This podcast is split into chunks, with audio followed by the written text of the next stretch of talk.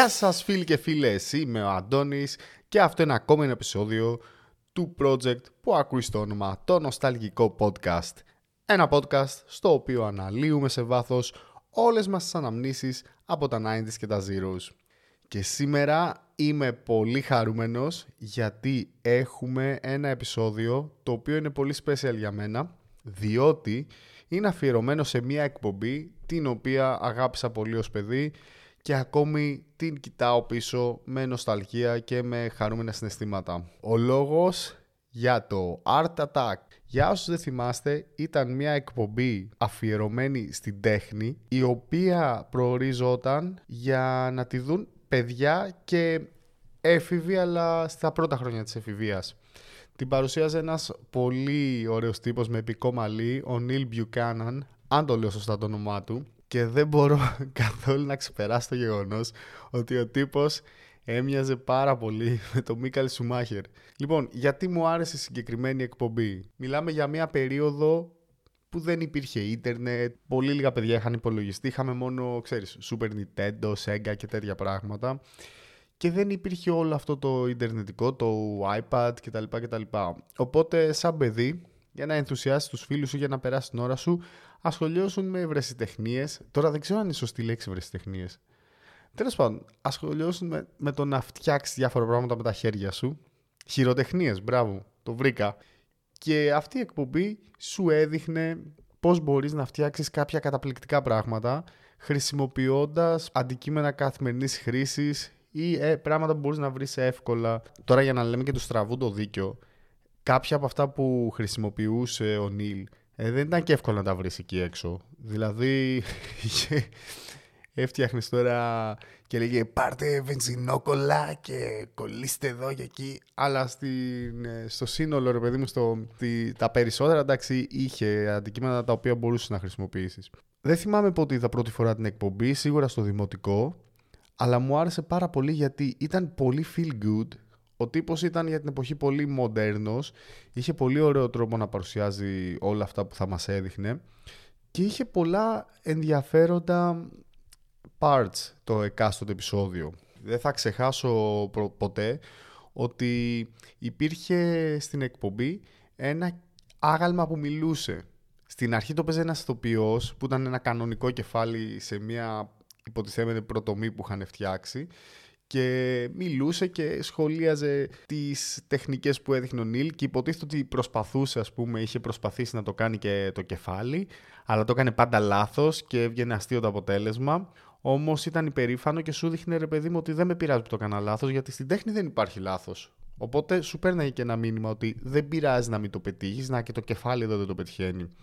Και όπως είπα πριν, το έπαιζε ένας κανονικός τοπίο, αλλά στην πορεία δημιούργησαν ένα Muppet που πήρε τη θέση του ηθοποιού.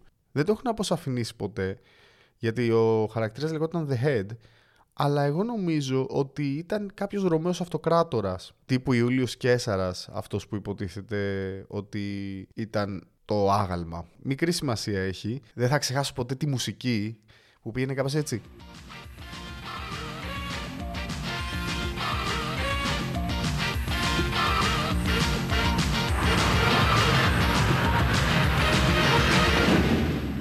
Και επίσης τα μεγάλα έργα που έφτιαχνε. Όσοι θυμάστε την εκπομπή, είμαι σίγουρος ότι εντάξει, ένα, ίσως το βασικό πράγμα που θυμάστε ήταν αυτό που έπαιρνε κάποια καθημερινά πράγματα. Π.χ. θα μπορεί να έπαιρνε 100 t-shirts και πήγαινε σε ένα τεράστιο κήπο και τα βάζε δίπλα, δεξιά, αριστερά, μπρος, πίσω και εσύ δεν καταλάβαινες τι έκανε και τσούκου τσούκου τσούκου τσούκου το έδειχνε σε γρήγορη κίνηση και μετά έπαιρναν ένα πλάνο από ένα ψηλό μέρος, ίσως από ελικόπτερο ή από κάποιο ψηλό κτίριο, και έβλεπες ότι ενώ από κάτω τα t-shirt δεν βγάζαν π.χ. νόημα, από μεγάλο ύψος μπορεί να ήταν η Κλεοπάτρα, ξέρω εγώ, μια προσωπογραφία της Κλεοπάτρας. Δηλαδή έκανε κάποια τεράστια έργα τέχνης σε ανοιχτούς χώρους και ήταν πάντα πολύ ιδιαίτερο και πολύ εντυπωσιακό αυτό που έφτιαχνε στο τέλος. Πάμε όμως τώρα να δούμε την ιστορία της εκπομπής. Ξεκίνησε το 1990 και ήταν ένα δημιούργημα του Neil Buchanan, ο οποίος το παρουσίαζε μέχρι το 2007. Η φάση ξεκίνησε το 1978 όταν ο Neil είχε εμφανιστεί με το συγκρότημά του, θα μιλήσουμε γι' αυτό αργότερα, σε μια εκπομπή και γνώρισε τον έτερο παραγωγό Tim Edmunds. Γνωριστήκαν, τα βρήκαν, του πέρασε κάποιες ιδέες για την ε, εκπομπή και άρχισαν να δουλεύουν το project, το οποίο βγήκε τελικά στον αέρα αρκετά χρόνια αργότερα, αφού, αφού ο Νίλ είχε παρουσιάσει ήδη κάποιες λιγότερο επιτυχημένες εκπομπές. Πέρα από παραγωγός και παρουσιαστής, ο Νίλ είχε και τις περισσότερες ιδέες για τα έργα που έφτιαχνε σε αυτή. Συνήθως έδειχνε ρε παιδί μου χειροτεχνίες πέρα από το να φτιάξεις μια ζωγραφιά σου έδειχνε και κάποια πρακτικά πράγματα. Π.χ. πώς να φτιάξει ένα δώρο για τη μαμά σου, μία θήκη για φωτογραφίες, μία θήκη για σαπούνι. Έτσι, χρησιμοποιώντας καθημερινά και απλά πράγματα. Γενικά είχε αυτό που είπαμε, είχε το κεφάλι που έβγαινε στο ενδιάμεσο και ε, σχολίαζε, είχε το έργο από ψηλά και σαν επεισόδια ήταν πολύ ενδιαφέροντα, δηλαδή έδαιναν πολύ ωραία μεταξύ τους τα μέρη. Να πούμε τώρα και ένα περίεργο hint, είναι ότι αρκετές δεκαετίες αργότερα, πολύ πρόσφατα δηλαδή, βγήκε προς τα έξω σε διάφορα δημοσιεύματα μία αποκάλυψη που είναι πολύ αστεία και δεν είναι άλλη από το γεγονός ότι στην ε, μαριονέτα που παίζει το κεφάλι αν παρατηρήσετε τη φράτζα μπροστά, τα μαλλιά μπροστά στο μέτωπο δηλαδή, σχηματίζουν τα μαλλιά τη λέξη sex. Το οποίο είναι πολύ weird για μια παιδική εκπομπή, έτσι.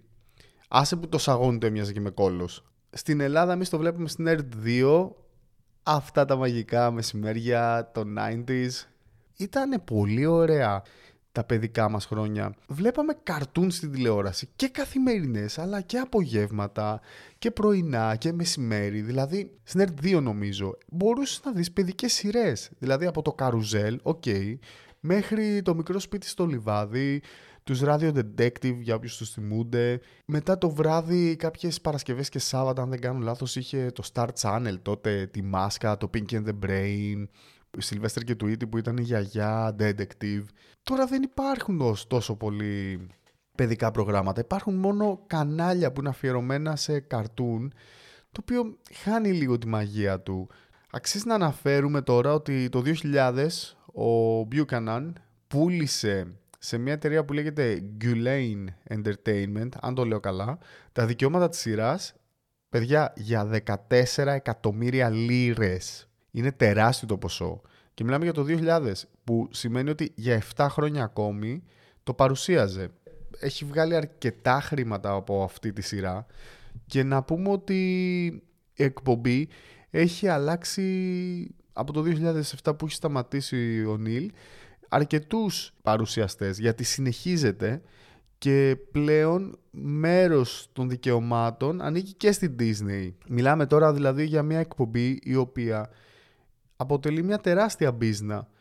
Και τώρα πάμε σε ένα πολύ ωραίο fact, το ανέφερα λίγο πριν.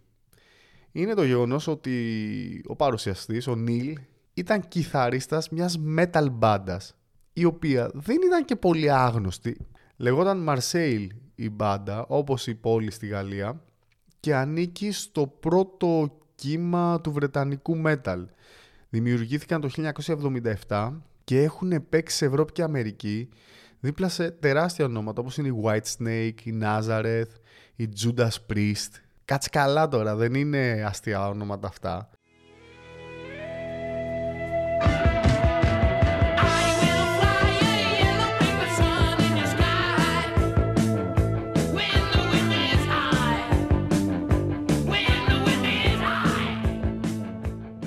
Είχαν διαλυθεί από ένα σημείο και μετά, αλλά επέστρεψαν το 2009 και έκτοτε βγάλαν κάποιες κυκλοφορίες, κάναν κάποια live και ξαναδιαλύθηκαν το 19. Είναι πολύ ενδιαφέρουσα ιστορία και νομίζω ότι εξηγεί και το λασποτήρα, το μαλλί λασποτήρα του Neil Buchanan που είναι σε φάση ρε φίλε ε, business on the front, party on the back εντελώς η φάση του. Μπορείτε να βρείτε και το site της μπάντας, αλλά και να τους ακούσετε στο Spotify. Θα βάλω τα links στην περιγραφή του podcast για να τα τσεκάρετε. Εντάξει, εγώ δεν τρελάθηκα να σας πω την αλήθεια για τη μουσική τους, αλλά μόνο και μόνο που είναι ο τύπος από το Art Attack μου αρκεί. Να πούμε τώρα ότι ο φίλος μας έχει παρουσιάσει και άλλες εκπομπές στην καριέρα του, το ανέφερα και πριν. Μία από αυτές ήταν το ZAP, που κράτησε 10 σεζόν και ήταν εξίσου επιτυχημένη σειρά. Δεν το έχω δει, αλλά έχω διαβάσει ότι ουσιαστικά η εκπομπή βασιζόταν σε ένα τεράστιο κόμικ το οποίο ερχόταν ε, στη ζωή, ζωντάνευαν οι ήρωες. Τώρα δεν ξέρω τι γινόταν, αν ήταν ε, μυθοπλασία ή αν ήταν πάλι κάποια εκπομπή τέχνης. Ε, λογικά, άμα ψάξετε στο ίντερνετ θα βρείτε λεπτομέρειες. Λέγεται ZAP, έχει πολλά ζήτα στη σειρά και ένα θαυμαστικό στο τέλος. Όπως καταλαβαίνετε, ο τύπος έχει βγάλει πολλά λεφτά και σίγουρα παίρνει ακόμα δικαιώματα από την ε, εκπομπή αυτή. Έχει αποσυρθεί λίγο από τα φώτα της δημοσιότητας. Έχει εμφανιστεί σε κάποια αφιερώματα που έχουν γίνει κατά διαστήματα σε παλιά shows και φυσικά αναφέρονται στο Art Attack. Αλλά τα τελευταία νέα που είχαμε για αυτόν είναι πολύ πρόσφατα ή μάλλον σχετικά πρόσφατα και είναι πολύ ενδιαφέρον ο λόγος για τον οποίο βγήκε πάλι το όνομά του στην ε, φόρα.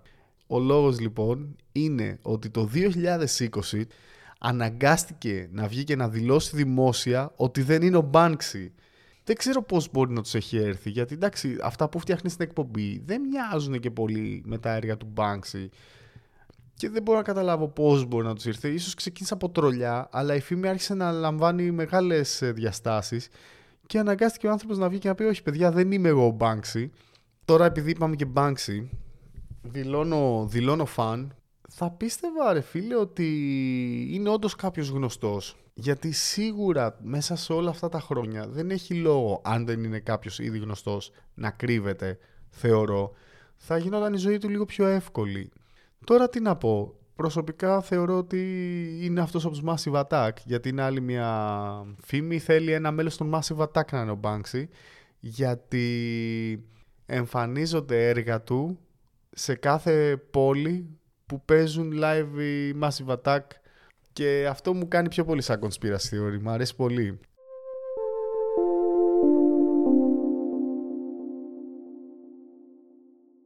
Σήμερα, εντάξει, βρίσκω επεισόδια τους στο YouTube και μου είναι λίγο δύσκολο να κάτσω να παρακολουθήσω ένα ολόκληρο επεισόδιο γιατί, OK, okay, απευθύνεται με έντονο τρόπο σε ένα μικρό ηλικιακό group.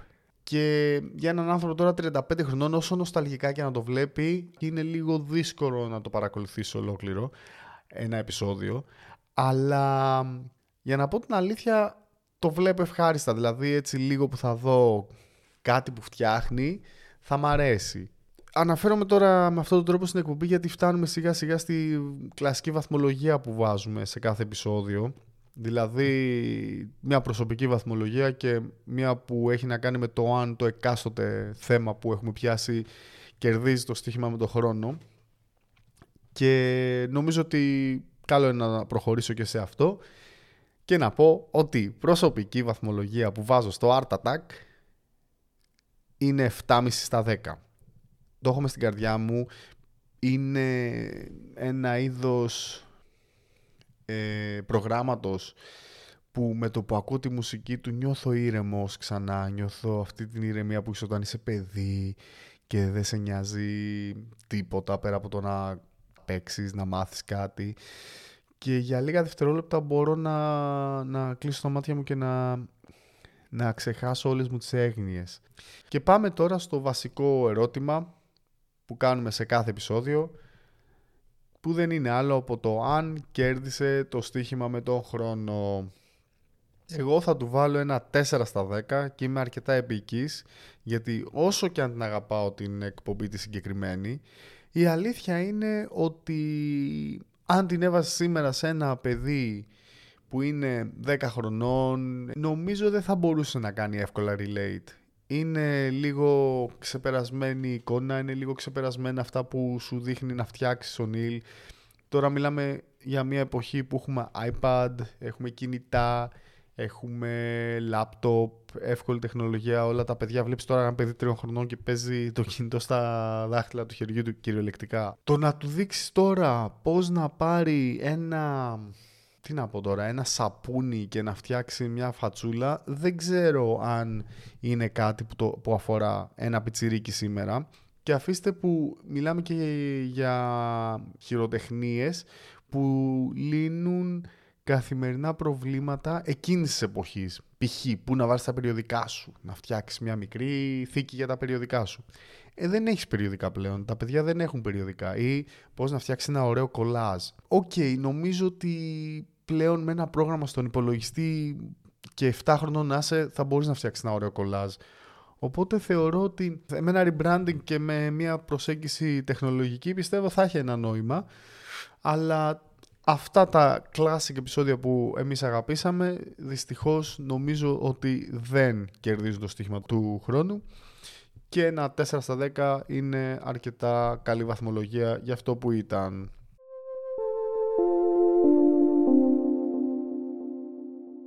Και κάπως έτσι σιγά σιγά φτάσαμε στο τέλος του σημερινού επεισοδίου. Ήταν ένα γρήγορο επεισόδιο, έτσι ένα σφινάκι, solo. Ε, να πω ένα ευχαριστώ όπως πάντα, παιδιά, που με ακούτε, που φτάσατε μέχρι το τέλος του επεισοδίου, που γουστάρετε, που στέλνετε μηνύματα. Είναι πολύ ενθαρρυντικό αυτό για μένα. Εννοείται συνεχίζετε να μας βρίσκετε όσοι δεν το έχετε κάνει στα social media, το νοσταλγικό podcast στο Instagram και να μας στέλνετε και email ή μηνύματα για ό,τι θέλετε να μας ρωτήσετε. Χαίρομαι πάρα πολύ να λαμβάνω τα μηνύματά σας. Μέχρι την επόμενη φορά, μην τρώτε πολλές Big Bubble, γιατί όσο γευστικές και να είναι, χαλάνε τα δόντια και θα τα πούμε λίαν συντόμως.